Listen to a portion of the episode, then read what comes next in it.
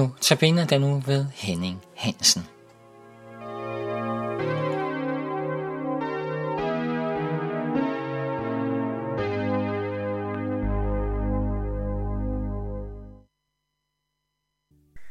I går snakkede jeg generelt om det at kunne føle sig tryg, og om Guds tilbud om at være ved siden af mig i min utryghed.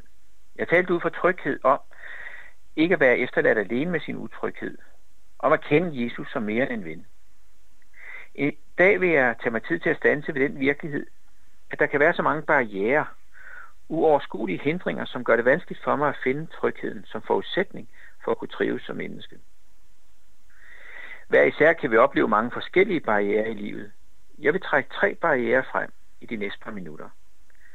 Træthed, bekymringer og angst. Det gælder for os alle, at selvom vi forsøger at gribe ud efter Jesu tilbud om tryghed og hvile, så er det ikke altid så enkelt at gribe dette tilbud. Ofte oplever vi netop, når vi bliver utrygge, at det er allersværeste at gribe hans tilbud. Netop når vi synes, vi trænger allermest til det. Om træthed. Det er en naturlig ting. Mennesket er ikke kun skabt til at arbejde. Vi må også puste ud. Du er også skabt til hvile. Slid og træthed hører med til skaberværket. Salmisten siger i salme 104, Når solen står op, til det bliver aften, går mennesket ud til sin gerning og arbejder. Vi må altså skælne mellem dagens arbejde og nattens hvile. Faktisk undte Gud så også at hvile. Og det er den samme hvile, han også under os som mennesker. Og så drejer det sig også om, at vi i løbet af dagen afsætter tid til bøn og eftertanke. Det hører med til hvilen. Tid til at tale med Gud. Hvis du har for travlt til at bede, så har du for travlt. Så slides vi let op imellem det, som haster og det, som er vigtigst. Martin Luther sagde det sådan, at den, der taler meget, må først lære at tige stille længe.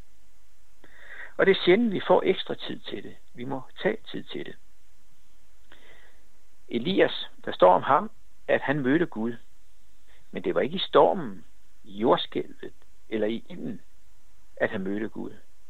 Nej, der står i første kongebog 19, at efter ilden lød der en sagte susen. Og det var der, i den sagte susen, at Elias hørte Guds røst. Men det forudsætter tid og stillhed for at kunne høre en sagte susen. Du må tage dig tid. Det er også derinde i din andagt med din åbne bibel, i bøn og sammen med Jesus, at du skal finde ud af, hvad du skal sige ja og nej til i dit liv. Manglende tid, forventninger vi ikke kan overskue, træthed som lammer os, ja, det kan ende ikke bare i træthed, men også i bekymring og angst, som er med til at give mistrivsel i mit liv. Det er hverken unaturligt eller mærkeligt, hvis du kender til at bekymre dig. Faktisk kan bekymringer være udtryk for omsorg og ansvarlighed. Men der er noget, som er vigtigt, at vi siger til hinanden, os der kender til bekymringer i livet, over tiden og fremtiden.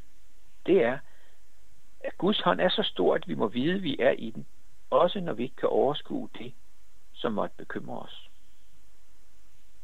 Hør, hvad Jesus siger til dem, som kender til at bekymre sig. Han siger, prøv at se på blomsterne, på fuglene. Det er Matthæus evangeliet kapitel 6 fra vers 25, hvor han siger, Vær ikke bekymret for jeres liv, hvordan I får noget at spise og drikke, eller for hvordan I får tøj på kroppen. Er livet ikke mere end maden, og lægemet mere end klæderne? Se til himlens fugle.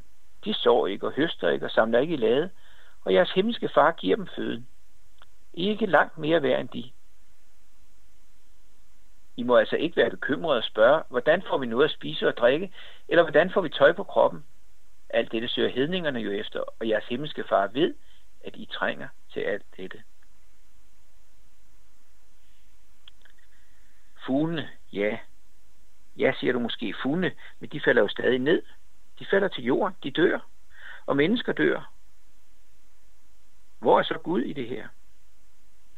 Jo, Gud er i situationen. Han er midt i, at fuglene falder ned, og mennesker dør. For Gud er med i lidelsen og smerten. Gud er der også, når jeg mindst af alt føler og oplever det. Gud er også i det, jeg ikke forstår. For Guds hånd er så stor, at jeg må vide, at jeg er i den, også når jeg ikke kan se den. Versene fra Matteus evangeliet og Markens blomster og fuglenes ubekymrethed handler ikke om, at vi ikke skal arbejde eller lægge til side. Med et lidt banalt billede kan vi måske spørge, hvad ville betyde mest for et barn? En far, som sagde, jeg har lavet en børneopsparing til dig. Eller en far, som sagde, jeg vil sørge for dig. Men versene understreger blot, at Jesus ønsker at være en del af hverdagens store og små tildragelser og behov. Han anerkender vores behov for mad og daglige fornødenheder. Jeres himmelske far ved, at I trænger til det. Og så er der det med angsten. Også her må jeg sige til dig, Guds hånd er så stor, at du må vide, at du er i den, også når du føler angsten vil kvæle dig. For angsten kan stikke dybere end bekymringerne. Jeg vil ikke forholde mig til, hvordan vi takter den dybere angst, men blot nogle få ord om de bekymringer, som bliver til en angst. Vi kan opfatte angst som svaghedstegn. Vi er måske endnu oplært til at mene, at hvis vi tror på Gud, behøver vi ikke være bange. Nej, vi behøver det ikke, men det er ikke ens betydende med, at vi ikke kan opleve angsten, og at den kan være reel nok, og det er legalt at kende til angst. Angst er nemlig ikke målestok for vores gudsforhold. Angst er ikke svaghedstegn. Det er en måde at reagere på. Og derfor er det godt også her kunne sige det til hinanden, at Guds hånd er så stor, at vi må vide, at vi er i den. Også når vi føler angsten vil kvæle os. Her ønsker Gud at rumme dig, som du er. Og Gud kan rumme dig, som du er. Salmisten udtrykker det i salme 40. Jeg satte alt mit håb til Herren, og han bøjede sig ned til mig og hørte mit råb om hjælp. Han trak mig op af undergrangens grav, op af slam og død. Han satte min fod på klippen, så jeg stod fast. Hvorfor? Jo, fortsættes det. Du er dyrebar i mine øjne, højtagtigt, og jeg elsker dig. Hørte du, hvad Gud sagde til dig? Dyrebar, højtagtet og elsket. I Jeremias udtrykker han det i vers 11. I kapitel 29, vers 11. Jeg ved, hvilke planer jeg har lagt for jer, siger Herren.